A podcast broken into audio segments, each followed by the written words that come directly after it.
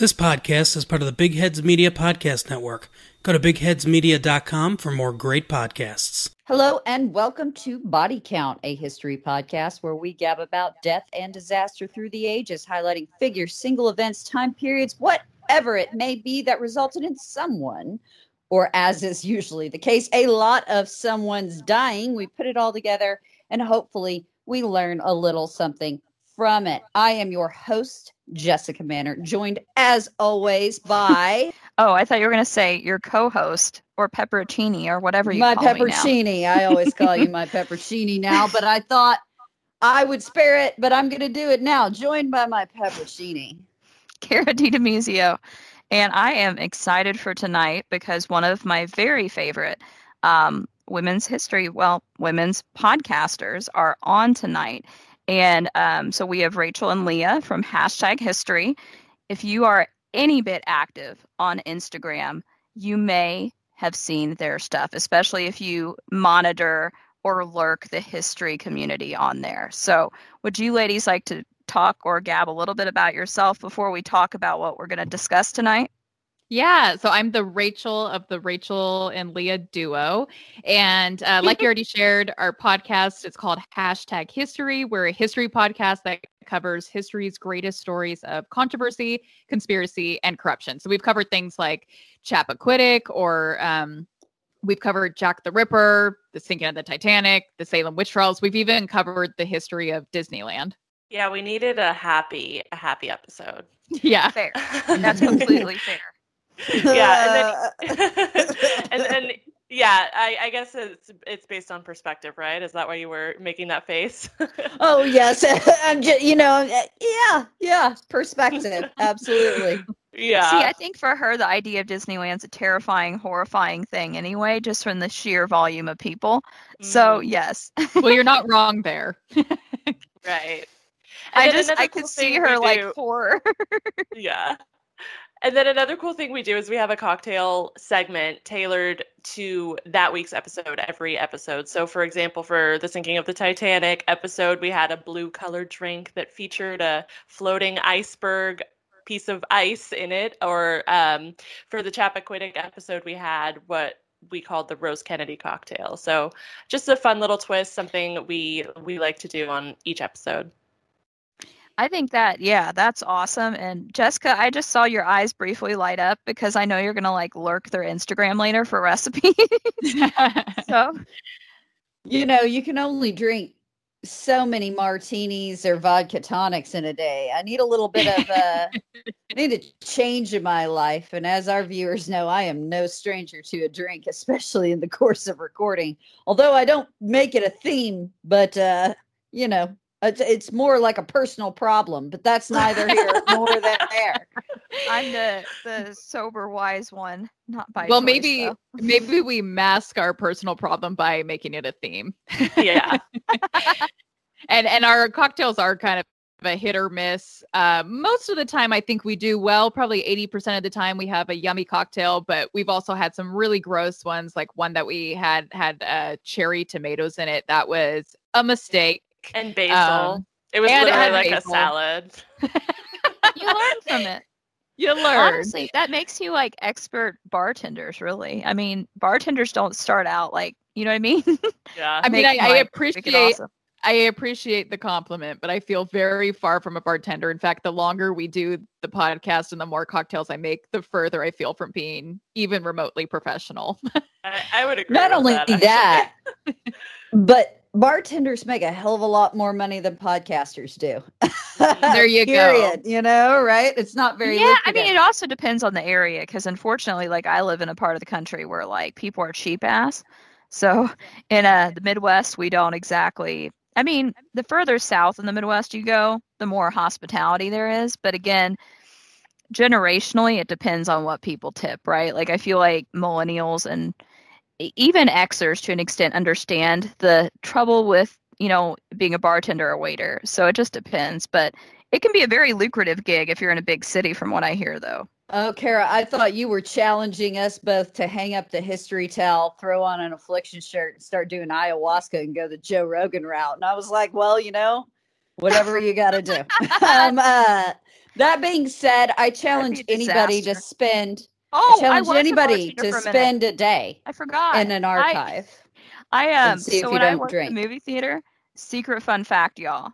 I swear to God, I um actually had to bartend for like six months, and uh, took professional classes and everything, and then I realized like I'm too much of a neurotic hot mess to do it because I don't want to like break glass. Um, so it didn't work well. Uh, people still tip women because they're women, and well, I don't know. I got like pe- the thing about a movie theater is it was right when AMC was phasing in recliner seats. So right pre-pandemic when we were all getting cozy in the movie theater, it was right around that time several years back. And um like I would enjoy a cocktail at the movies, but having been the person that served a cocktail in the movies, I'm like absolutely not. I am not paying 16 bucks for a standardized that's nothing special. Yeah, Yeah, the only that was thing- something I Go learned. ahead. Yeah, no, I was just gonna say yeah, that was something I learned is I was always like, yes, I'm gonna get a drink at this movie theater. This is a cool you new thing now, like and then I would drink it. Yeah, and then I I was like, this is water, so that's They gave great. you the, the tip is they give you literally as minimal alcohol as possible. yeah, Legitimately. Oh, see, I go all in, and for a penny, and for a pound, I'm there. I'm doing it. I'm going all and the for way. even the slight I'm here. I'm here, even the slight ounceage. That being said, I definitely have a cocktail tonight because we are talking about something that um I'm very excited to be to be chatting about. I'm very excited that you ladies are here to chat about it with us. What are we talking about tonight? We are talking about the Hindenburg disaster. Yes, excellent. I just got so excited. History excited, the best kind of excited. History excited. Oh, yes. So, in the grand tale of the Hindenburg, where do we even begin? Well, we will begin in May of 1937, which is actually I guess it would I guess we could start a little earlier. Okay.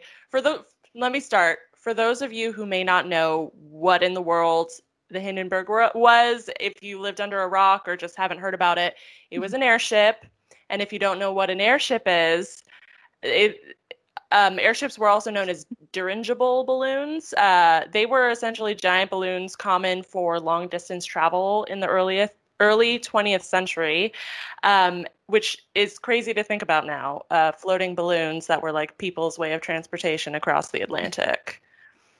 But I did upload a photo of a dirigible balloon for um, for you all to look at, and I want to get your resp- your just initial responses. What are what are you thinking about when you see an example of this? I would love to be in one. It's I'm like I told three y'all years old. pre-recording. I was like I'm three years hyped. old, so I say Indiana Jones. But again, you know, I'm three. I'm not all that with it or uh, that into it. But yeah, I think I would love this. The relaxation, sitting at a table. I feel like, again, drinking and not out of a mini bottle, having it served to me. I don't know. I'm a big fan. I'm not a Yeah. big fan of uh, who's who's really on the the game at this time on this uh, sort of travel, but it is what it is. you Yeah. know? And we'll we'll definitely get to that shortly. But those, I just for saw those- your face, the facial expressions y'all made, which listeners unfortunately won't see. But Oh, yeah. Our, our eyebrows spoiler going all the way up into our hairlines hairline. guys. No, It's- no. Yeah, so for those of you who who can't see the photos, it's basically imagine like a football-shaped balloon. Um, they were these dirigible balloons. They were often filled with like really highly flammable gases, and then they were propelled by an engine carrying a comparatively tiny little cabin underneath where passengers and crew members accommodations were held.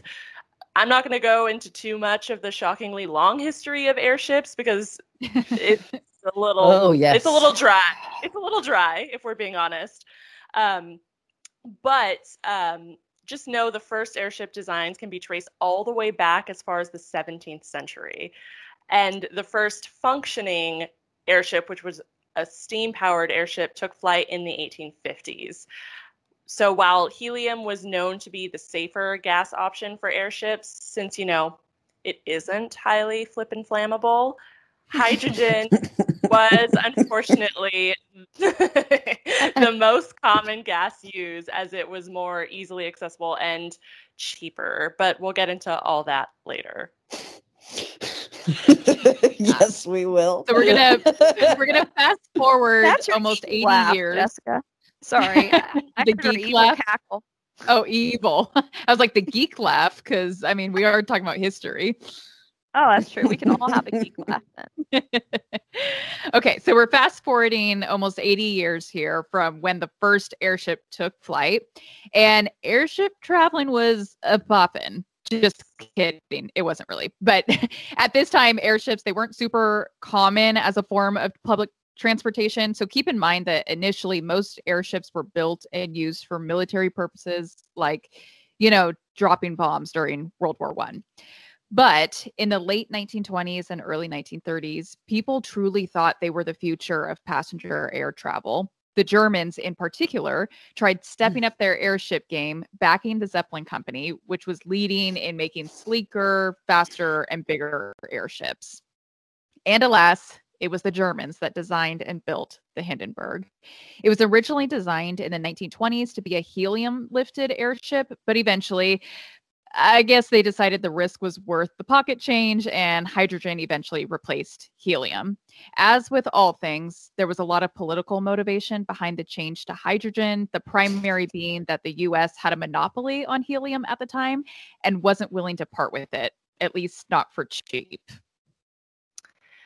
And there was a bonus for using hydrogen. With the use of hydrogen came more lifting power. This meant the airship could accommodate more guests in bigger cabins, more accommodations, and really heavy furniture that otherwise wasn't used um, in airship travel prior to this. Now, I know what a lot of you are probably thinking. Isn't the safety of these German citizens more important than showing off how big and badass of an airship you can build? And I don't know, maybe we're spending a little more money on, right? Nah. Nah, that's that's what they they decided because you got to remember the Nazis at this time were flexing, and they were flexing hard. Not just in airship travel, they were um, really forging ahead in like train travel and a lot of other things that I don't know that a lot of Americans know about. Um, so they were flexing hard.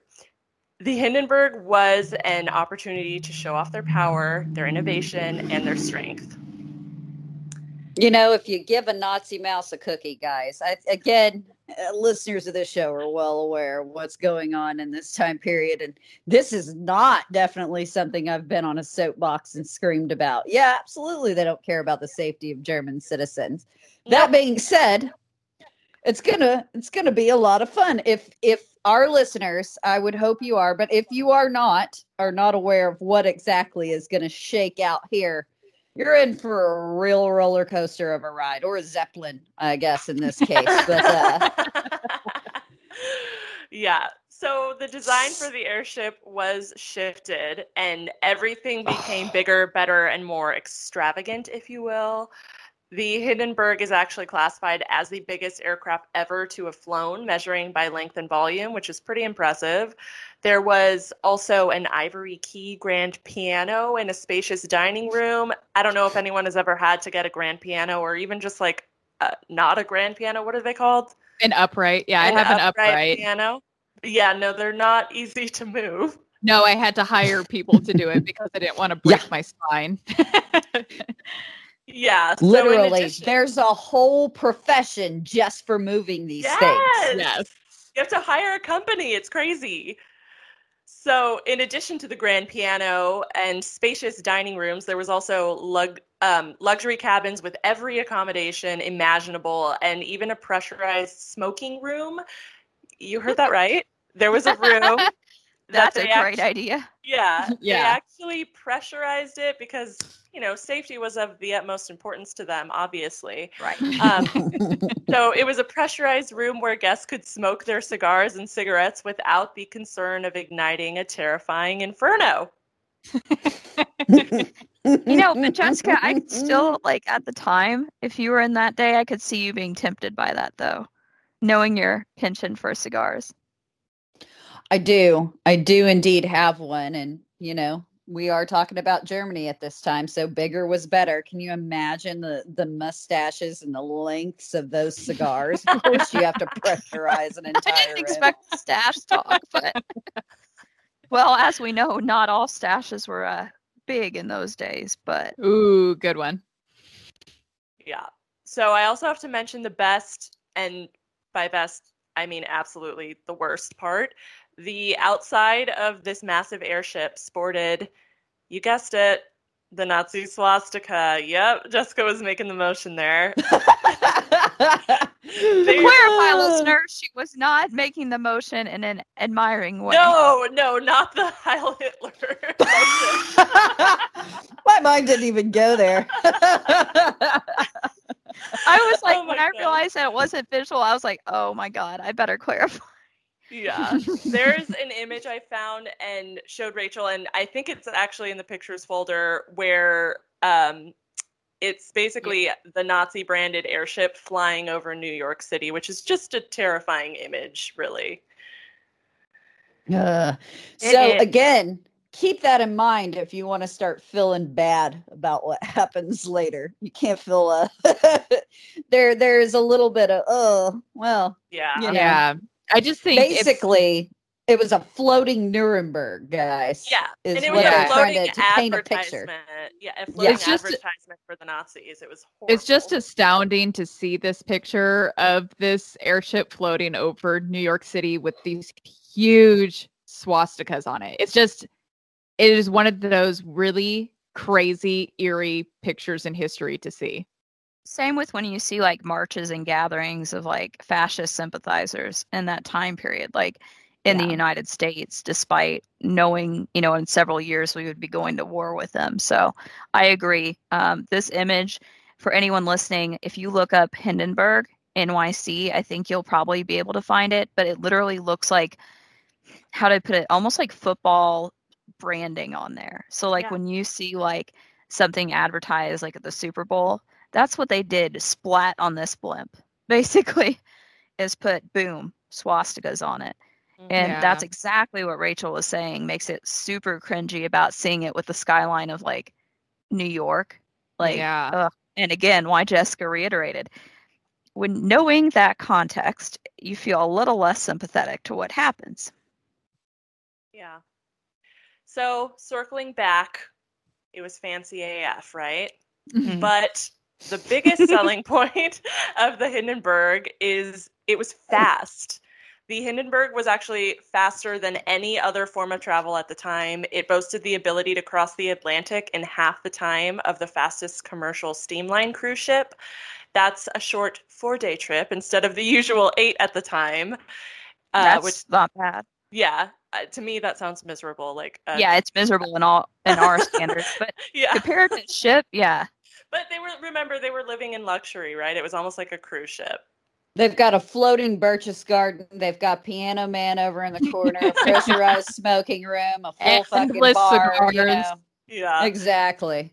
Yeah. It also had all of the comforts of a cruise ship, like I said, but with one surprising benefit. Passengers claimed they didn't even realize the airship had taken off. It was so smooth. So no seasickness for these Nazis. After after completing a single round trip passage to Rio de Janeiro, Brazil in late March, the Hindenburg departed from Frankfurt, Germany on the evening of May 3rd, 1937, carrying 36 passengers and 61 crew members. It crossed over Cologne, Germany, or which I like to refer to as the armpit of Germany, um, followed by Amsterdam and the English Channel. And by 2 a.m. the next day, it was already setting off over the Atlantic. sorry. Um, it, I hate Cologne. I'm sorry. I had a That is bad experience. That's forever in my head now. It's never going away. I'm going to say that to somebody I shouldn't say that to probably in the next two weeks. It was know. probably just a bad day, but I was not a fan of cologne. You know, in the seventh or like the 17th century and what will be the armpit region of Germany one day. And it's going to occur to me who I've said this to. It's going to be a lot of fun. So thank you for that. Yeah, you're welcome. so, like I said, by 2 a.m. the next day, it was already setting off over the Atlantic, and it was really a shockingly uneventful trip over the Atlantic, except for some strong headwinds that slowed its progress a little bit. And sorry, I have so many photos, but I did just want to show one more photo of the Hindenburg over Amsterdam, Yeah. um, just for another visual. You can see it off in the distance, um, and you can see the canals of Amsterdam, which is pretty cool. That is another weird, like seeing That that. shit's Like so chilling. hmm it is, Yeah. especially. I don't know what it is about the black and white aesthetic, um, but like, yeah, Yeah. especially when you know what's to come. I guess is what makes it creepier. Yeah. Yeah, Yeah. maybe that's what it is, is that we have that that That we all have that mutual mind- foreboding. right? Mm. Yeah, but I also think just when I look at this picture, when I first saw this picture, the thing that just stands out to me again is these things were pretty massive. Like just looking at it, like it scales several of those buildings. That, Yeah, and even from a distance, the, the length of it. I mean, yeah, totally. That this picture is taken from a distance, and you can see it, it scaling the width of at least two, maybe three of these large buildings. The thing um, that was weirdest to me was seeing how low it flies, which I guess it makes sense. It's not like it's an aircraft. It's not like it can get, can get super high. But I think I did remember reading somewhere that they actually, over prominent cities, kind of lowered down so that, again, they could advertise their swastika, advertise their cool, innovative new new airship. Um, so they actually Hmm. purposefully kind of Just to remind everybody, it's 1937 in the old calendar year. Shit's gonna kick off uh, hard Mhm. and heavy really soon. So propaganda is at the forefront. Yep. Ooh. Yes. I love so, like Leah said, there were these headwinds, and they ended up making it so that the Hindenburg was about a day behind schedule, arriving at its final destination, Lakehurst, New Jersey, right around 7 p.m. on May 6, 1937. The landing process was one that American airships used quite often, but which the Hindenburg crew had very little experience actually executing. Whether that had anything to do with the disaster is unknown. For this form of landing, they would stop the airship at a high altitude over the landing site. Then they would drop these ropes, they're called mooring lines, down to the ground, which would then be used to pull the ship down to the gr- It apparently added a lot of time to the landing timeline to do this particular maneuver, but it took less ground crew members to execute. So the Hindenburg, it's floating over the landing site with its mooring lines dropped, and it's slowly being pulled down when at 7:25 p.m. some witnesses claim they see a flutter in the fabric covering, indicating leaking gas. And within seconds, because yes, everyone listening, this whole thing took only seconds. The Hindenburg was engulfed in flames and it began to crash. There are a ton of conflicting accounts from crew members and passengers and people on the ground alike about where the fire actually began. Some said they saw like small flames at the front of the ship, others said the back. Some say they saw the fire start on the port side, others the starboard.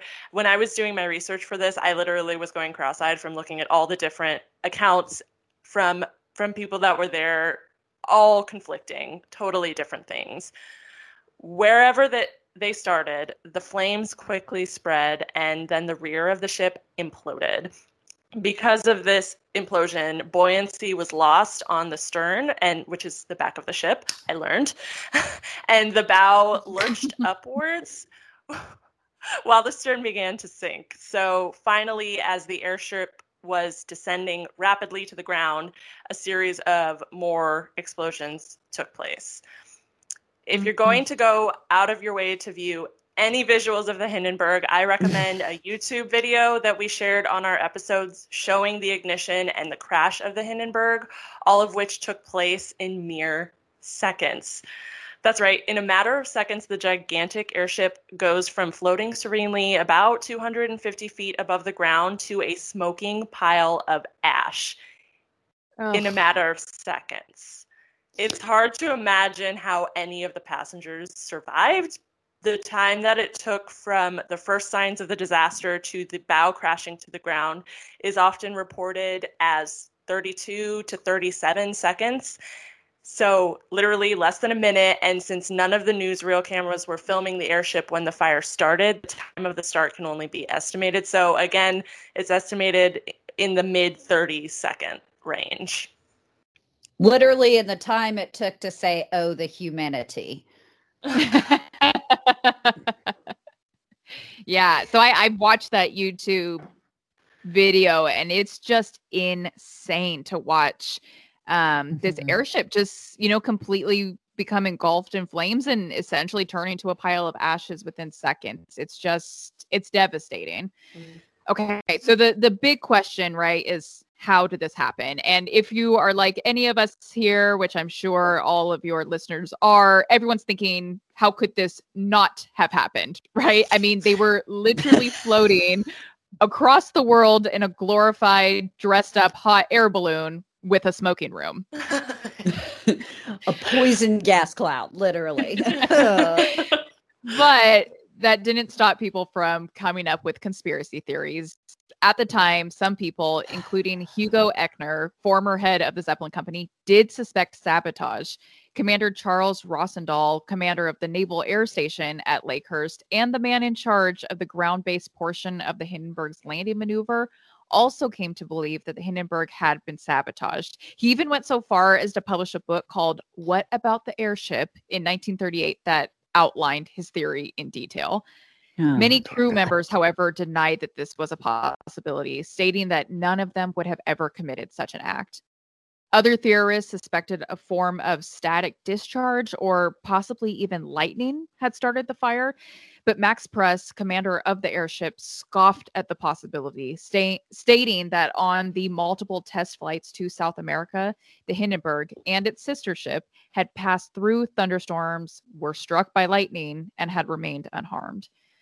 Although there were a lot of theories, such as a puncture in the balloon or fuel leaks, the last one that we're going to go over was engine failure. Yeah, so the engine failure idea was actually presented 70 years after the accident by Robert Buchanan, who was a young American crew member manning the mooring lines down on the ground. Buchanan stated that as the airship was approaching the mooring mast, he noticed that one of the engines thrown into reverse for a hard turn backfired and a shower of sparks was emitted. A second crew member stepped forward after this and said he also noticed a blue halo around the tail fin indicating leaking hydrogen from the engine failure. Hugo Eckener, who Rachel mentioned was head of Zeppelin at the time of the Hindenburg crash, rejected the idea that hydrogen could have been ignited by an engine backfire. He stated that hydrogen could only have been ignited by an exhaust because the ignition temperature for hydrogen is apparently 932 degrees Fahrenheit, but the sparks from the exhaust only reach about 482 degrees Fahrenheit. I'm not a scientist. I can't verify this. I mean, I probably could if I just did a little research. I think it's so interesting that over 65 people survived. Like, I'm just thinking oh, about oh, yeah. how the shit does that happen? Like, I especially it, after you watch the video footage of it, it's yeah, nearly and how quickly it happened. Like, can I just mm-hmm. say that would have? Can you imagine the fall? Because it was still like 250 like feet in the air. Like, right. yeah, how did those people get thrown off? Like I'm just thinking logistically here, like how did they survive? Well, lucky luckily like half of the airship was still buoyant. So it wasn't enough to keep it afloat, but it definitely wasn't just like gravity, to, you know, just fully crashed down to the ground. It was still like, you know, the buoyancy from the front of it yeah. was kind of slowing it down as it would. Not that I still think it's crazy that that many people survived, mm-hmm. um, but I do think that probably helped a lot of it.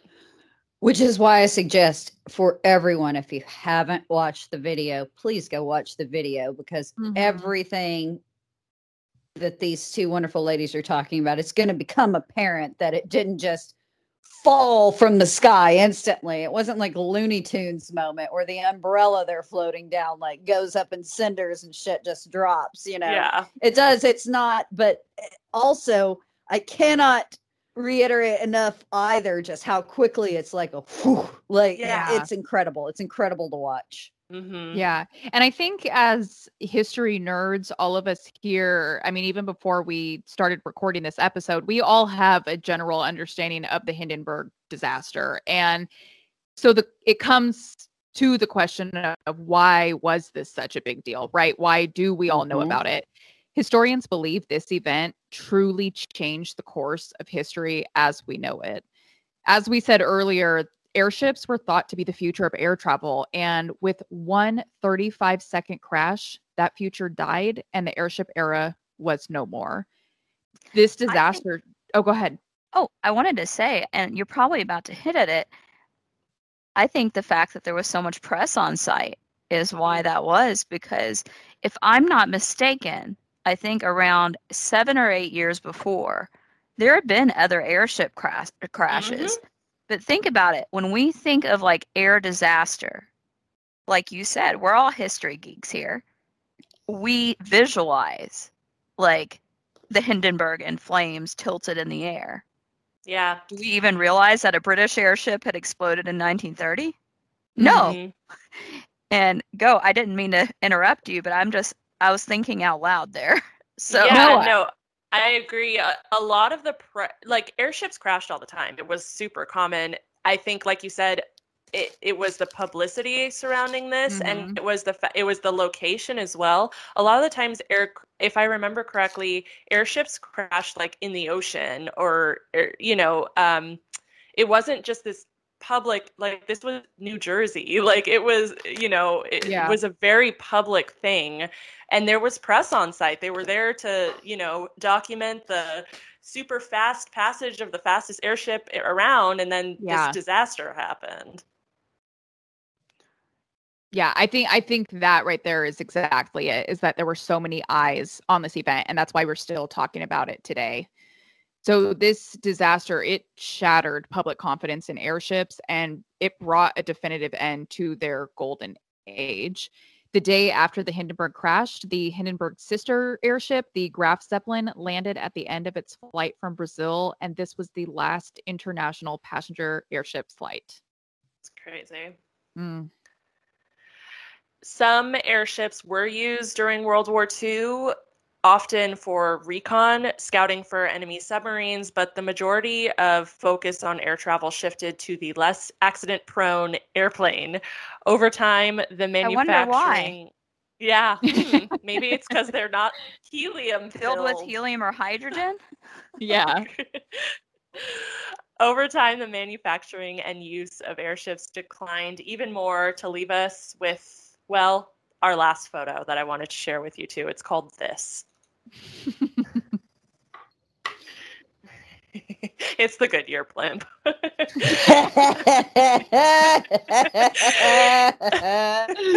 I know, Sarah. yeah, guess who's airships back as we again? know them. Yeah, airships as we know them widely today as blimps, and they're used pretty much just as advertising tools for private companies. That's the only thing you see them. Only and time Grand see them. Theft Auto. I might Ah. add for any any gamers in there, you can literally go up in Grand Theft Auto and rent and hijack um, a blimp. so basically they took the giant floating propaganda portion of the hindenburg and then Exactly. nixed the passenger travel well you know Yeah. american ingenuity That's true. That's true.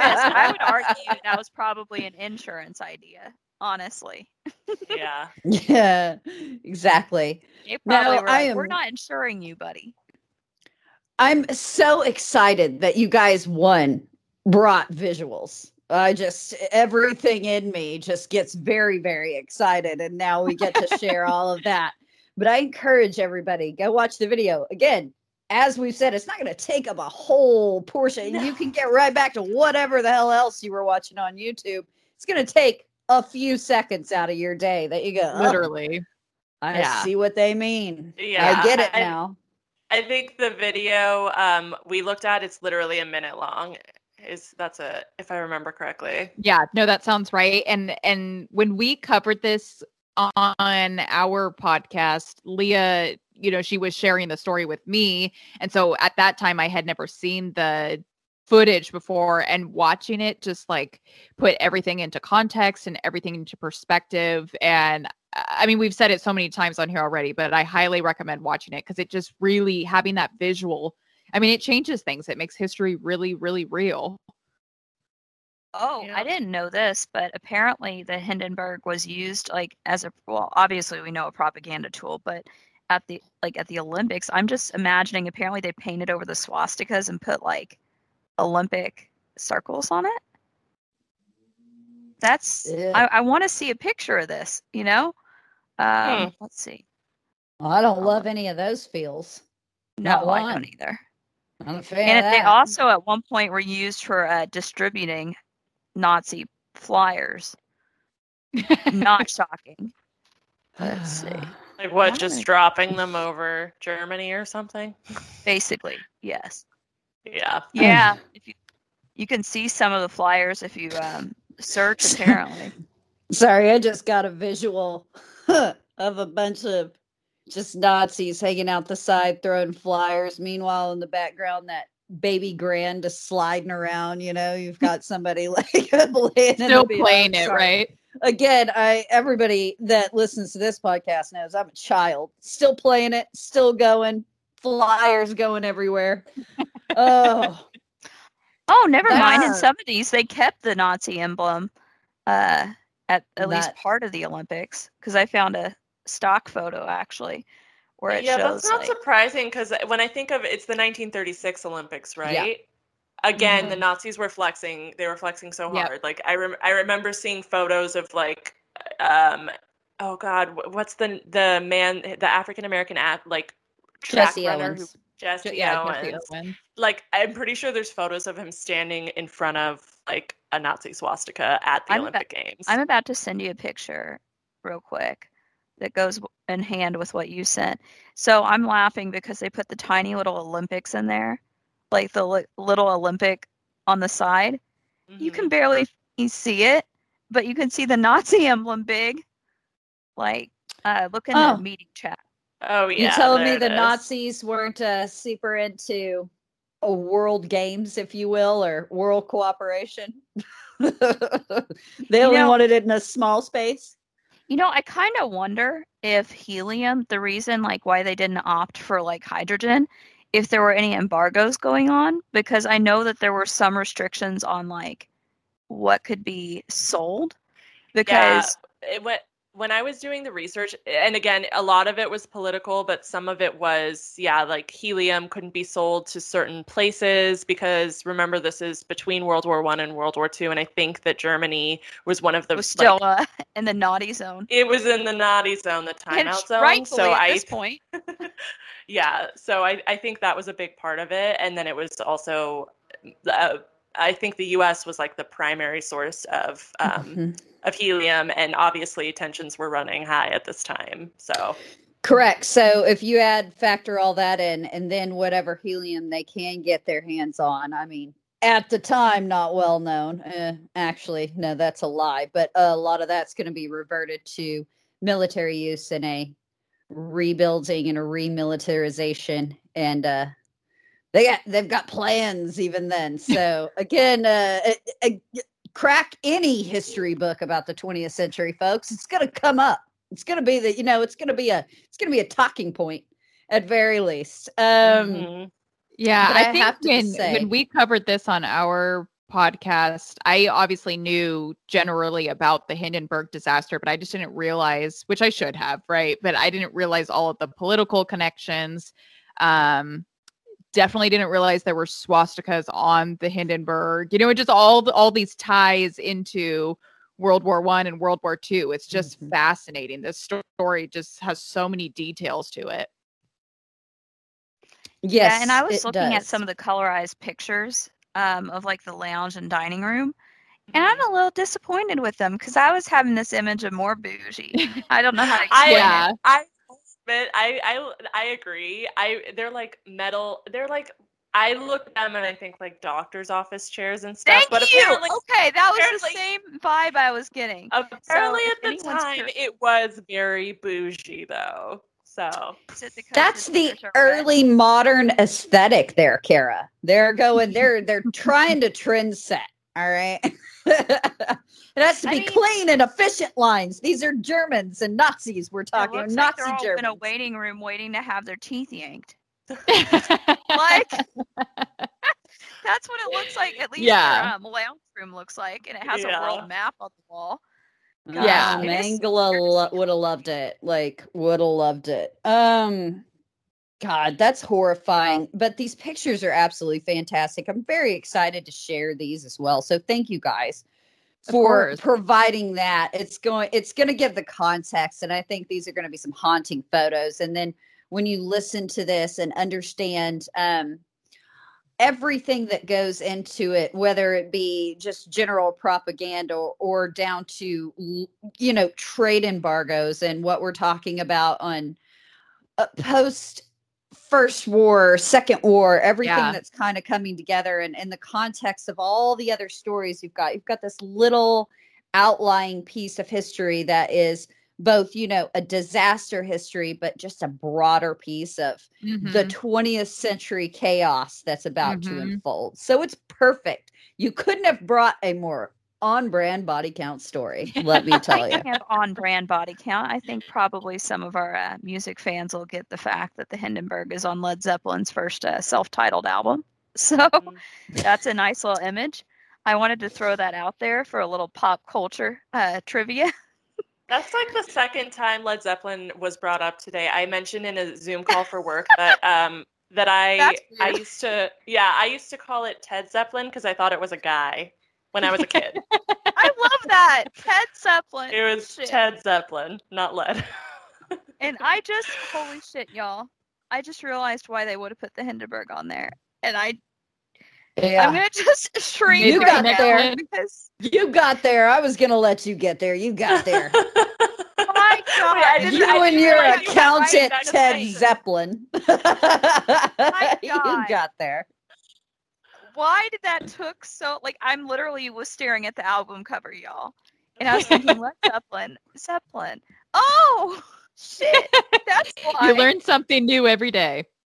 What's funny because like I never thought about like if this makes sense, guys. I think Led Zeppelin rock and roll. I don't even like think of it like as a using Zeppelin, if that makes sense. Like I don't think of it as an airship band. yeah. Although that'd be Yeah. pretty rad, like a freaking band that only plays on airships.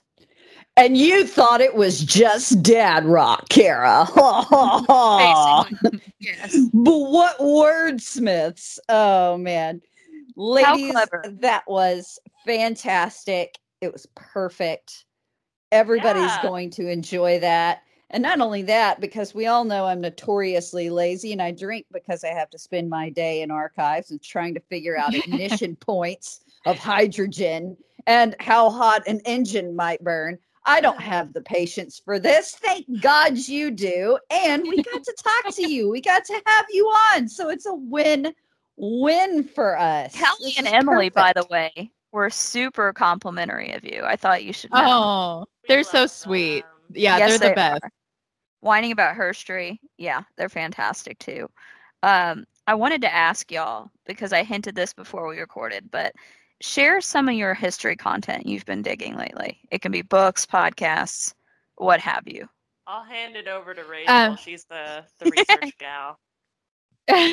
um, I actually I just recently I pulled it out so that I could be prepared and read off the whole title here. I just recently read this book. It's called At the Dark End of the Street: Black Women, Rape and Resistance: A New History of the Civil Rights Movement from Rosa Parks to the Rise of Black Power.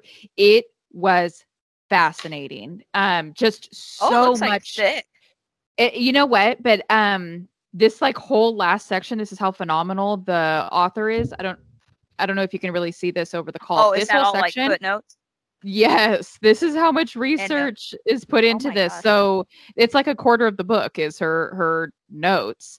Um, That's it was helpful, phenomenal. Like I, I can't recommend this book more because it just reiterates what a badass Rosa Parks was like long, long before the Montgomery bus boycott, long before she was working as an investigator for the NAACP, investigating cases of uh, rape of Black women. And she just was a badass in every which way. And I learned so much about her and just like the Black Power movement. Um, so, again, the, the title of it is At the Dark End of the Street and it's by Danielle Mc. Mc ooh, I had that cocktail, and a little bit of it got stuck in my throat there. the author is Danielle McGuire, and it, it's a phenomenal book. So that's what I've been consuming in the history industry lately. What about you, Jessica? I know you've been absorbing. Oh God, help me! I I want to absorb less. Um, one, one. Do yourself a favor. Have a conversation with an archivist this week. If you know any of them, one, they are lonely, lonely people. Two, they have so much knowledge to give. Um, no, I've been, I've just been in the archives as usual. Books. I'm going to go ahead and plug. I was rereading uh Robert Johnson's book, the the Lawrence of Arabia book, and God help me, I can't remember remember the title right now. I've been uh spending a lot of time in my day life from 1888 to 1919 in the Ottoman Empire recently. So uh that is one I really enjoyed. He is bar none just a fantastic freaking historian. You can find him and follow him on Twitter. Um I've been revisiting the Silk Road volumes, Frankopans. I hadn't read them in Mm. Peter- a while. Yeah, Peter Frankopan. Yeah. Uh, uh, I, uh, there's some things in the and maybe in the works there, but that is um like Excuse one of those that I've been. What's in the works with him? Uh, later, but um, that'll that'll get cut. Um, and then uh, I have just started uh, Dr. Philip Ware's book on Dunkirk because he Mhm. is probably going to talk to us next month on the 81st anniversary. And Wow. That's uh, I don't, I know that we've been really inundated with Dunkirk recently. I feel like, right. and I, we all and- feel like, no and- one, and yeah, but I would this argue. is one you don't want to miss. Um, I would argue because it is honestly, like the decisive new argument and the new like overview anything that you may have missed it's got everything for the rivet counter military historians god bless you folks i wish i could be like you i'm not i'm not i'm not that kind of person to um overall importance talking about propaganda morale it's a fantastic read and then of course uh richard toye gottlieb and um fuck me if I don't say the uh, other author. I'm gonna feel terrible. Just uh, the the the Munich crisis, and again, you can hear that episode. I just um, finished that up, so I've had a wild ride recently. Plus, God help me, guys. I promise I'm gonna finish Nancy Wake. I swear to God, I'm gonna do it. I just get inundated with more and more. She's a woman of endless sources. Let me tell you that. So. Yeah. Uh, one book I've been really getting into because I'm big into the Spanish Civil War, and uh, yesterday actually, so April uh, 14th would have been the anniversary of the Spanish Second Republic in 1931, which was hugely progressive, but would have a very fascistic backlash six years after. But um, this book is called Eyes of the World, and it talks about modern photojournalism. So I can think of several of our listeners that would be really into it. Um, it talks specifically a lot about Robert Capa and Gerda Taro. Um, those weren't their real names, spoiler alert, but they went and um, did a lot of poignant photos that people identify now with the Spanish Civil War. Robert Capa would, of course, go on to do some of the favorite famous D-Day photos as well. But it's really good. Um, it's not terribly lengthy because there's a lot of photos. It's about 260 pages. um, because it's talking about photography, you can expect a lot of it to be breaking down like the imagery, of course, and the context of the shoots and different stuff. Um, but it's great. Um, I've been trying to. There's a recent biography on Gerda Taro. There's she died in her 20s, really tragically. I mean, she got run over by a tank. Mm. Spoiler alert. Um, during the Spanish Civil War, and it was horrific. Unfortunately, please do not Google, but there were images that came out circulating um, that were identified as her. And oh. it's just harrowing because she was so young and she escaped like Nazi Germany to like fight and want to like document what was going on in Spain. And then just to die like in your mid 20s like that, mm. like that's horrific. That's like, devastating. But it's it's she's very badass. Um somebody else kind of along those same lines as Martha Gellhorn, who's a excellent um, war journalist and unfortunately pop culture knows her as one of Hemingway's wives, but she was actually I would say arguably more well written than Hemingway himself in terms of like her career longevity. She um she was actually going out and documenting war into her later years from so we're talking about Spanish Civil War all the way up to the Falkland Islands. Like that's a massive amount of time. Damn. And she just that's nutty. I would check out for anyone that wants to learn about her. You could read um, "The Face of War" by Martha Gellhorn. is the identifiable um, book by her, but there are several biographies on her now, um, namely, especially by Caroline Moorehead. And she is a person in history that I really wish people knew. And she always, if it, I love the sass you can tell she had in interviews, and she's so candid. And she just always rued the fact that she was a footnote in Hemingway's life, like life. And she actually snuck onto a carrier at D-Day to document it, y'all. Hemingway was writing from across the channel about mm-hmm. it and mm-hmm. got the got the main spread of one of the journals. Go figure. But she was tough as grits and a badass. So if y'all well, ever need, did look yeah. quite dashing in a turtleneck, Kara. Actually, what's funny is it was after D-Day that she filed for divorce from him. It's crazy, but I'm going to encourage our listeners if you do not and have not listened to hashtag History, um, because all of you out there just dearly love when I look really, really stupid. Um, and I look really, really stupid every time I go to press play because they talk about so many things that I'm just so like, confusively. I don't know. I have no idea, but I'm about to learn today, which is fantastic. yes. And I think what impresses me about your show, um, both of you, is like how well you flow off each other. Um, number one.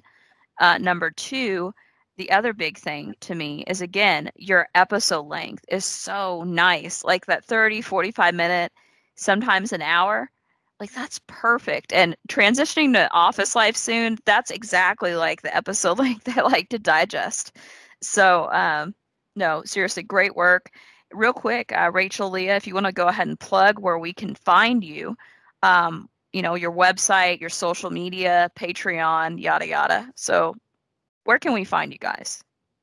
Yeah, we're on Instagram, and that's where we're super active at hashtag history underscore podcast. And then uh, you can find us on our website at hashtag history dash pod.com. That's where you can find out more about us. Uh, you can listen to all of our episodes from there. You can check out all of our sources. You can check out our cute merchandise. And then we also have a Patreon. It's patreon.com slash hashtag history. So we're, we're on the majority of the social media platforms, and you can listen to us on all the major podcast platforms. And thank you so much for all the compliments about the show. That's very sweet. Yes, thank you so much. No, I love it. Every time I, I'm just jotting down topics, I'm taking notes low key, going, whoo I'm going to get in a slap fight with somebody today about history. well, that's what when we were coming on on your show, which again, thank you for having us. But talk, you know, body count podcast. I'm like, oh my god, that's practically what we do too. Just like when I when I was thinking of suggestions, you know, to, to bring to you ladies, like I would say 90% of our episodes because we do focus on, you know, history's controversies, conspiracies, and yeah, corruption. the darker side. the darker side, all of them, almost all of them entail like a lot of death. Yeah. Yeah, and if not, something that's going to lead to a great deal in the very near future, which uh, Right. again, it's right up our audience's alley. So I think this is going to be great. They're going to get this. They're going to get you guys, and they're uh, you know take a look at it and be like, oh, this is something I definitely want to get into. And again, if you guys want to pop on over to Twitter after you've listened to this show, don't get in a slap fight with me because I will only have hashtag history to cite on some of these. I'll be like, oh well, hashtag history. That was sad. that means we're going Uh, to have to actually get on our Twitter for once. Yes. That might be the only thing I realistically ever like genuinely post to Instagram is my well actually and just put hashtag history face. Well, actually. Just so you know. support the podcast? Because you guys have Patreon. I just want to throw that out there and force y'all to pimp yourselves. Mm-hmm. We do, yeah. We we have a Patreon where um, anyone that signs up on our Patreon, you can donate as little as a dollar a month, and we over there um, we post some behind the scenes content. Uh, we have we just started these little bonus episodes ha- called hashtag Hangouts that we're dropping every Friday. Uh, so Oh, we I have love that. another one coming out soon, and then uh, everyone that is part of our Patreon gets a, a card and a sticker and our infinite love. Yeah. So much love. Oh, one, one thing real quick, and I think we all Hmm. can agree on this. If you are enjoying hashtag history or body count pod, one of the quickest and easiest things you can do is seriously go on Apple Podcasts or Podchaser and leave a five star review. Um, Mhm. it's a it's a painless and free way of supporting content you like and it beats the algorithms folks so if you want your favorite podcast to keep producing good content well that's one of the easiest ways because it encourages everyone involved. And another thing you can do is you can always share like on social media. But um, body count's more active on twitter and i know hashtags more active on instagram. But if you share what episode's really resonating with you and something you learned, that's also fucking cool. Flatly, yeah, we love to see that. We we love reviews and we love seeing people, you know, reshare our episodes on Instagram. We just had someone today reshare a, a cocktail that they heard on our podcast. Uh, one of our listeners made the cocktail tonight to go along with dinner. I was like, that was so cool to see. That's stuff impressive. Like that. Yeah. yeah, it's cool to see stuff like that. So thank you for for calling that out. Those are free and easy ways to support a podcast. Hundred percent. Like you don't have to throw money at podcasters. We appreciate it because we all have day jobs, but uh, we understand too, especially because we're talking in a post-pandemic time, and not even post. We're still in it, and we're still in the job market where you might not be able to spare a dollar or two. That's fine. Just let us know how we're doing, what you like, and that that means infinitely a lot to us. And um, body count feels the same way. Uh, shout out real quick to Victorian Gas Lamp because they are always finding our episodes right as soon as they are like uploaded and sharing about what they enjoy with it. And major props to that. We appreciate it, especially that you take the time to tweet us and tweet whatever or whoever we're talking about. So I wanted to give some love to that because it's appreciated. Very much so. And, you know, it helps us out. And I, I, it always helps us out on the business end as well. Kara's exactly right. So we do really, really appreciate that. And I never say no to a bit of commentary about my sparkling personality. I can tell you that right now. Yes, please email her if you have less than nice things, though. I'd rather her get the email. Oh, don't worry, Kara. They do. they never lay off of that. Um, all that being said, we've plugged you guys. You've plugged any uh, anything and everything. Anything we missed. I think Kara and you guys, you hit all the highlights.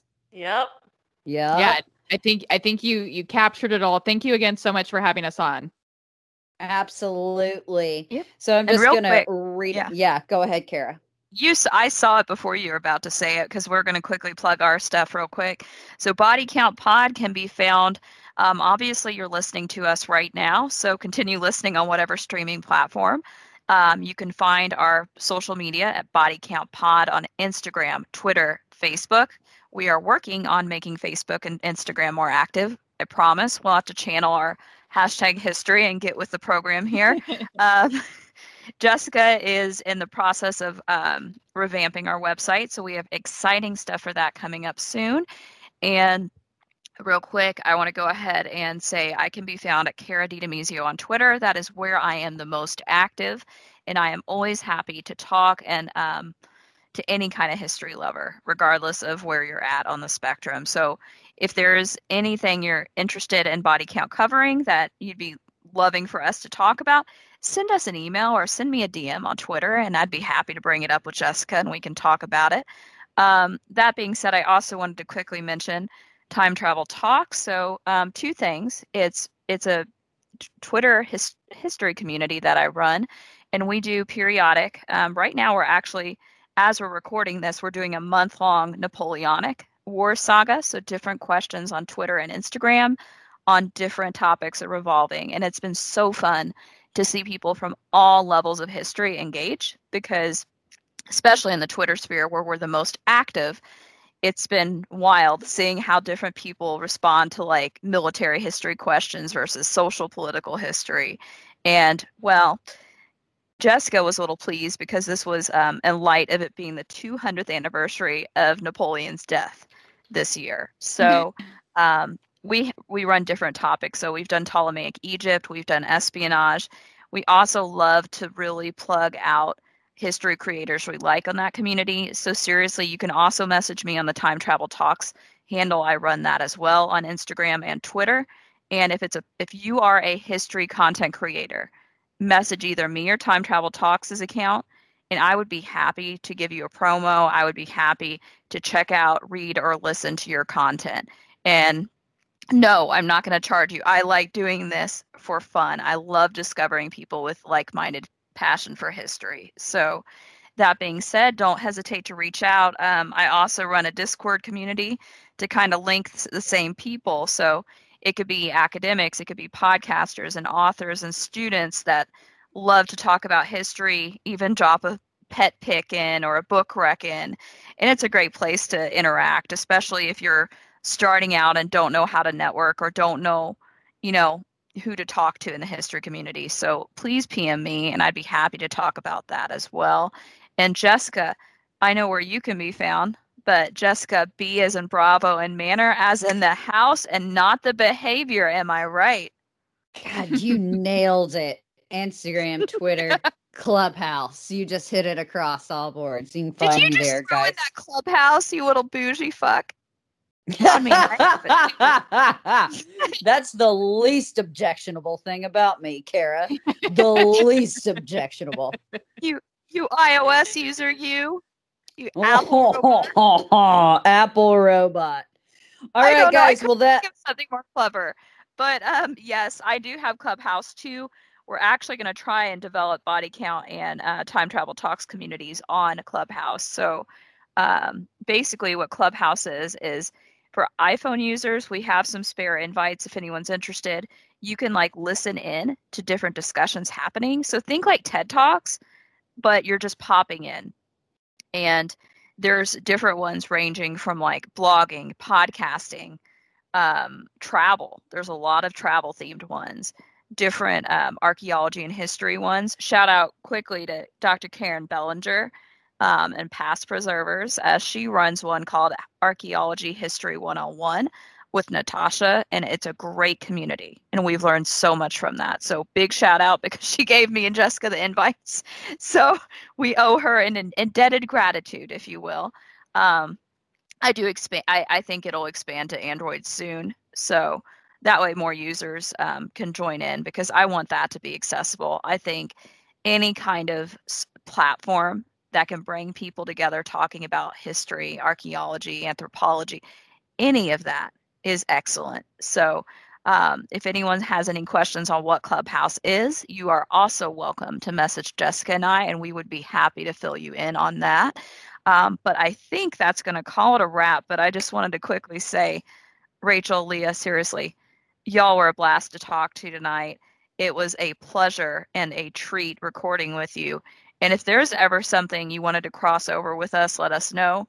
Um, I was telling Kelly and Emily this, but I think we're all kind of like sister podcasts, right? We have that same nuance into to diving into some of the more um, dark stories with a splash of humor involved.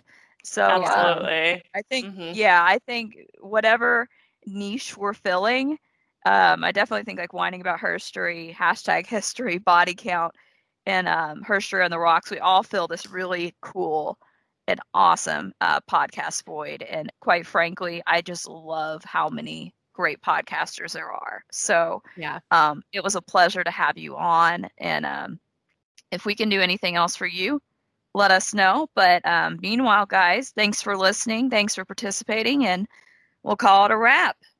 Thank you. Thank you.